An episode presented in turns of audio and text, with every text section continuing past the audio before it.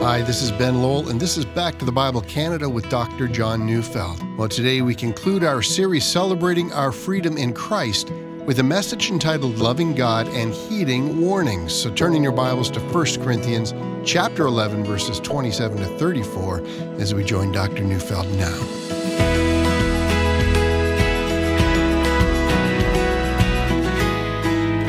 I'm reading 1 Corinthians 11, 27 to 34.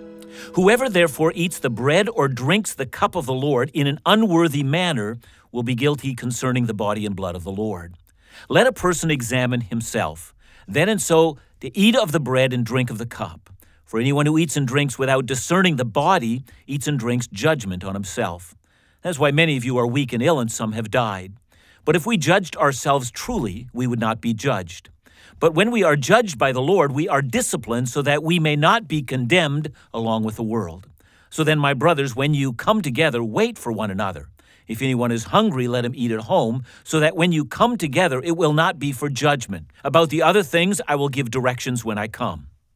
See, many believers whom I know, because of the passage I've just read, are afraid of the Lord's table. Because this passage tells us that if we partake of it in an unworthy manner, we might incur the judgment of God, in the worst case, resulting in death. I've known all manner of Christians who actually skip church on the Sundays when communion is served. The passage we have just read fills them with anxiety. They feel as they're unworthy. You know, it's for this reason that I think an explanation of this passage is essential. If Christ wants us to partake of this table, and yet at the same time warns us, we're well served to understand the warning and who the warning applies to. Now, in my last address, which is all about the meaning of the Lord's table, I made the point that the Lord's table invites us to do two things. It invites us to look back at the sufferings of our Lord and of the forgiveness and grace that his atoning sacrifice brought us. And it also invites us to look forward, since we eat and drink, we proclaim the Lord's death until he comes.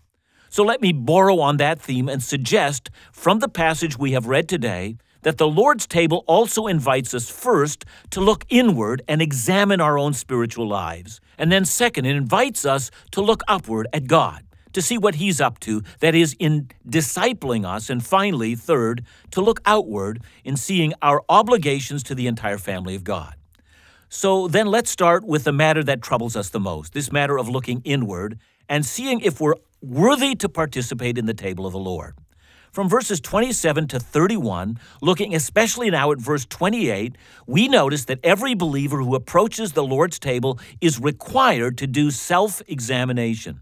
Let a person examine himself, says the apostle. One would therefore have to assume that self examination ought to precede all participation in the table of the Lord. And by the way, if I might digress here, I think this would be mandatory for all Christian churches that the leadership should be helping people understand what this self examination should look like, and time should be provided for a person to do it. Ideally, we would hope that people would come to the table of the Lord already having examined themselves before they got there. You know, but in a world of so many distractions, I think we have to assume that for many it's not taken place. Now, some churches practice what has been called closed communion, in which only church members are invited to that special time, usually on some evening reserved for only church members. And over my years in pastoral ministry, I always practiced open communion, and that meant that the table of the Lord was available to everyone who came, but in this, a call was made for self examination. You know, because the text says, let a person examine himself, I believe then, and I still do today, that it's not the task of church leadership to make the decision of who partakes, but it's the task of the individual that they are to examine themselves, and the leadership is to help that individual in the self examination process.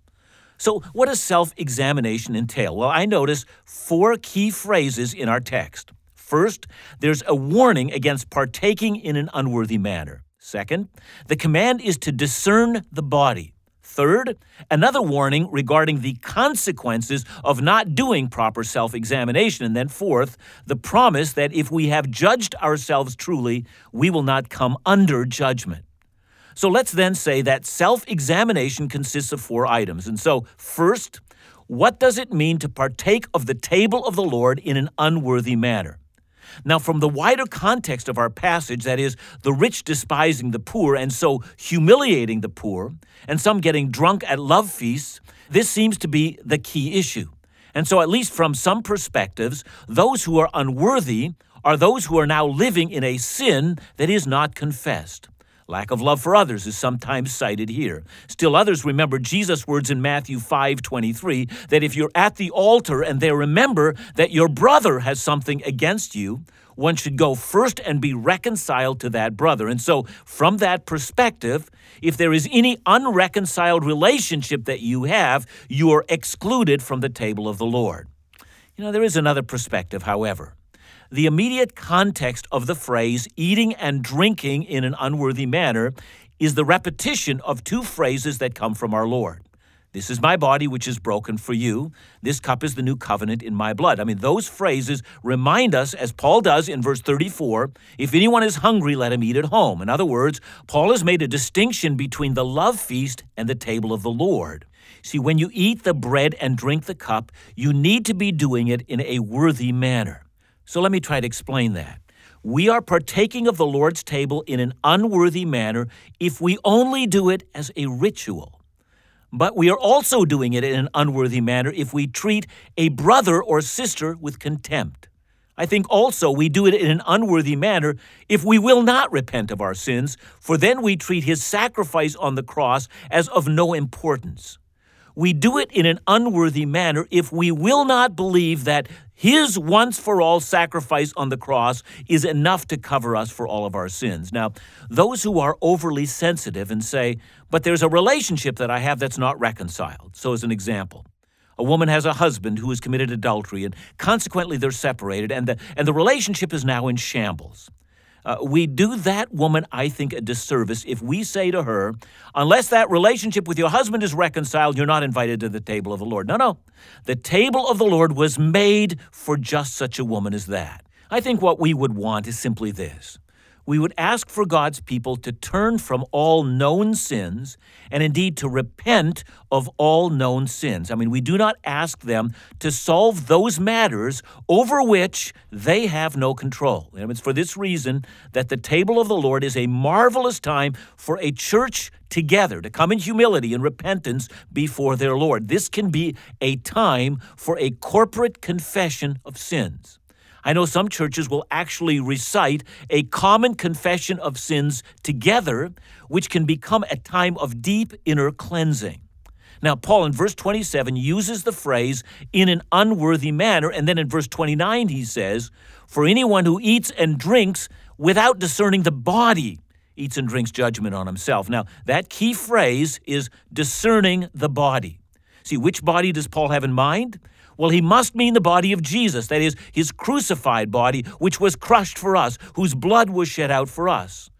And so in verse 27, where it speaks of unworthy attitudes and thus mandates that we repent of all known sins when we approach the table, verse 29 speaks of assurance of forgiveness. Christ's sacrifice on the cross is the only hope that I have for a right relationship with God my own devices, my own attempts to try harder next time. I mean, all of those attitudes are a failure to discern the value of the body. Now, I love what the German theologian from the 1500s said about this thing. His name was Zacharias Ursinius, and he struggled with his own unworthiness to approach the Lord's table. And here are the words that he wrote, and I quote them Those who are displeased with themselves because of their sins, but who nevertheless trust that their sins are pardoned and that their continuing weakness is covered by the suffering and death of Christ, and who also desire more and more to strengthen their faith, they should come. But hypocrites and those who are unrepentant, however, eat and drink judgment on themselves. That's the end of the quote. And I think that's precisely the point. You are worthy to approach the Lord's table when you realize how unworthy you actually are. But you are also worthy when you also realize how worthy Christ is to be the atoning sacrifice for your sins. And if that's you, then approach the table, for you are not only welcome there, but Christ Himself bids you to come. Don't fear, Christ is your confidence. And by the way, if I might add this as well, this means that we should discourage non believers from attending the Lord's table. But for those who put our hope in Christ, don't despair, for Christ is your hope. Don't wonder if you're condemned. Put your faith in Him, and when you do, you have rightly discerned the body of our Lord.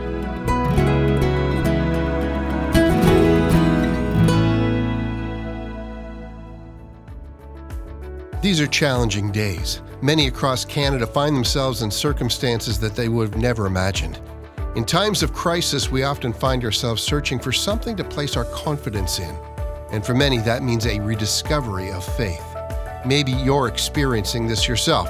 This is the reason Back to the Bible Canada is steadfastly committed to offering Bible teaching you can trust every day with every medium possible, including this radio program.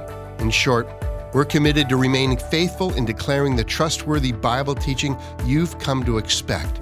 Wherever people are searching for God, we want to be there. Your support of all the ministries of Back to the Bible Canada, including Laugh Again and our young adult ministry Indoubt, is essential.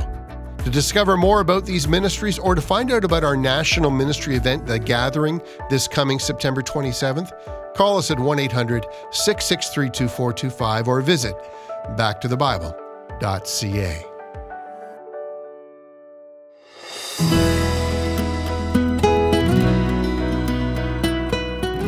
We've been talking about the necessity of looking inward when it comes to partaking of the Lord's table.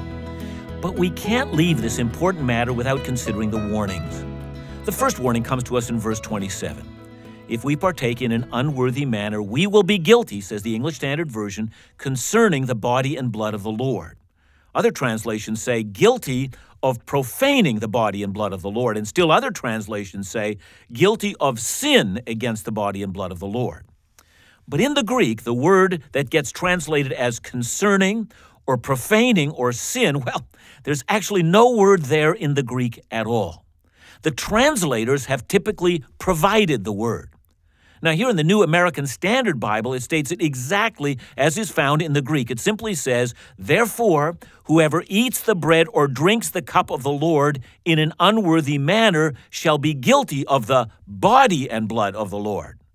And that's strange language, guilty of the body and blood of the Lord. And that has led so many translators to provide a word which makes sense of the sentence.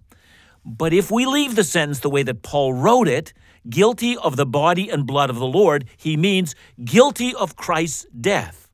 The body refers to Christ's crushed body, the blood, his blood shed out. Paul says, if you partake unworthily, you are as one of those who have crucified Jesus. Now, that sounds serious enough, but then he adds to that thought in verse 29 you drink judgment on yourself.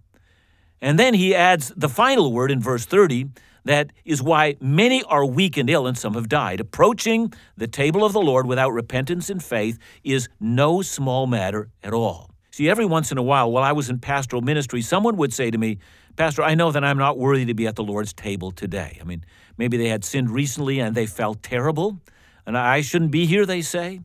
And of course, they were right. You shouldn't be there. In fact, whoever judges themselves to be worthy has no business at the Lord's table. In fact, I deserve to be condemned. I deserve to be sick and dying and condemned to an eternity of torment. But I discern that Christ's body has borne the condemnation for me. That's my judgment.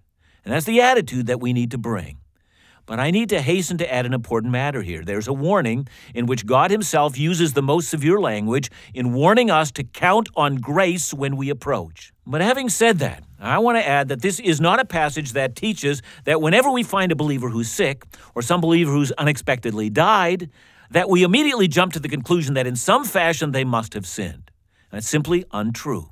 Some of you might remember John chapter 9, the account of the man that was born blind. The disciples want to know who sinned, this man or his parents, and the answer was that neither sinned. This man was this way so that the glory of God would be revealed in him as Jesus encountered him and healed him. See, the phenomenon of sickness and death and suffering among believers is actually quite a detailed matter in Scripture and one that surely deserves a great deal of study.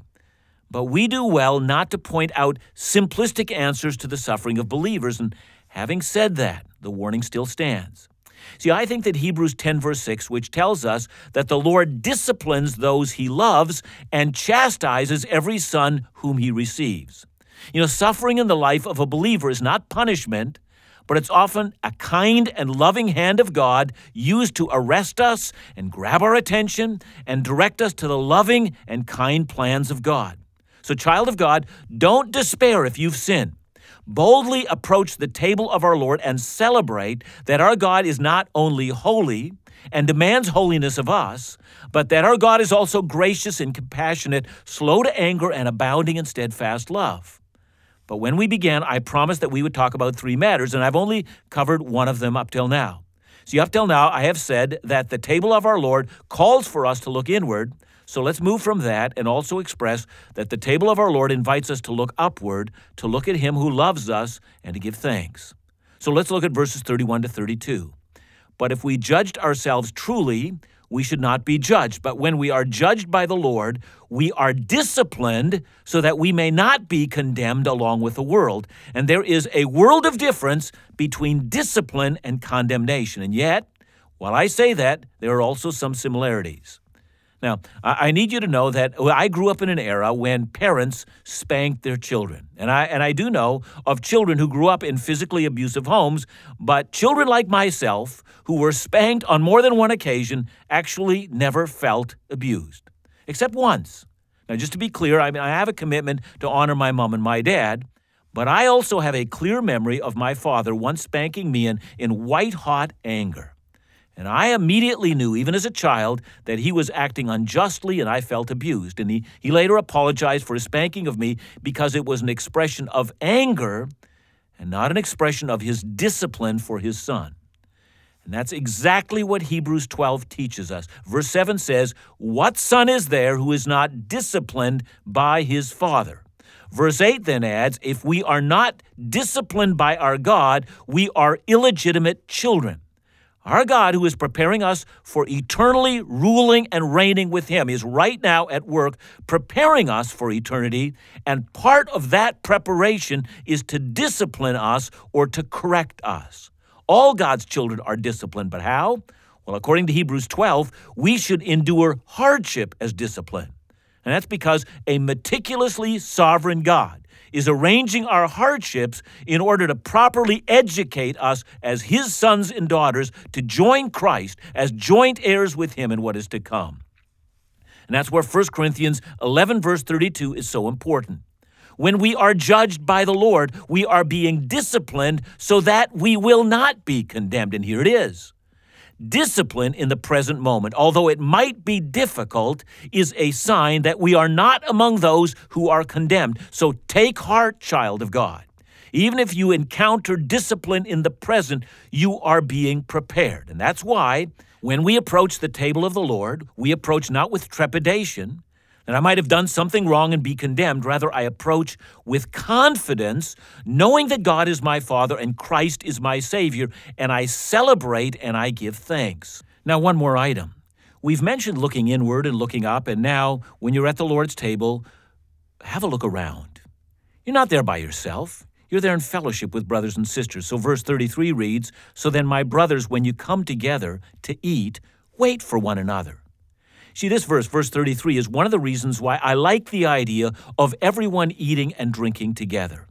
Look, there's nothing wrong with going forward and receiving the bread and the cup, but I love the symbolism of everyone sitting together in a worship service, waiting for everyone to have been served, and then together, all of us hear the words of institution. This is my body, which is broken for you, and this is the cup, the new covenant in my blood.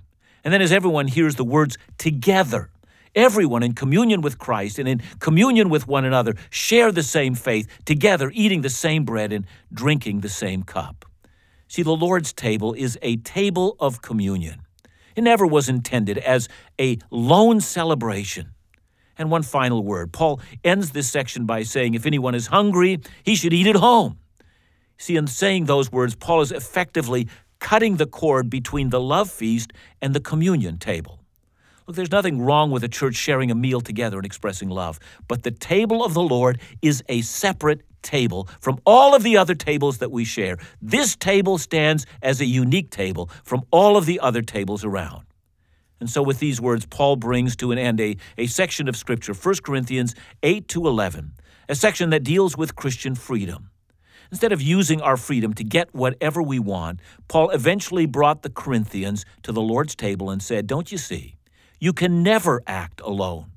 Whether in the individual, everyday decisions you make, or when you come into worship, all of our freedom is conducted by looking around us and by saying, How can I use my freedom to bless my brother and to bless my sister? And so, when we think about this unique privilege that every believer has to come to the table of the Lord, come by looking around you. If you can, embrace as many believers as you can. Look and ask yourself, Lord, is there someone I should be reaching out to?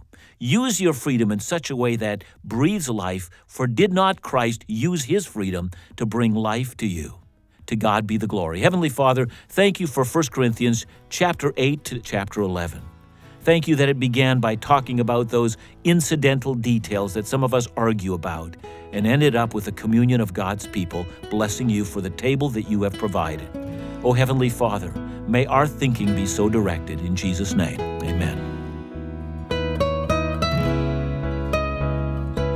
I can't believe the amount of ground you've covered over these last four weeks with this uh, with this series, John. It's been an incredible journey. Uh, so I guess in in the end of it, I've got to ask you a, a resolution question. I guess uh, the message series or the series message is called "Celebrating Our Freedom in Christ." Uh, what does that mean for us? Yeah, there is so much that we have covered. I mean, we started with the question of, you know, am I allowed to eat food that has been sacrificed to idols? And then, am I allowed to do, am I allowed to do? And we have all sorts of contemporary questions about what we're free to do and what we're not free to do. And then we ended with the Lord's table and are being invited to come to that table to celebrate together what Christ has done for us. So, how do we put all that together? And I think if I could put one phrase together, it would be this Whatever we do, let's do it in such a way that builds up the body of Christ and one another. Let's freely act to infuse grace into our fellowship. Let's look at who's hurting and let's look at who's lonely. Let's look at who's alienated and who's been neglected. And let's ask ourselves how can we use the freedom that Christ has given us to touch the lives of some and to bring them all the grace that Christ wants to bring them. That, I think, Ben, puts everything that we've covered in some kind of a nutshell. I think that's what Paul wants us to understand. That's what he's communicating to us. And so that's what I'd like to say to the listener. Use your freedom in Christ to bless the lives of other believers. Thanks so much, John, and thanks for this series. Back to the Bible Canada, leading you forward in your walk with Jesus every day.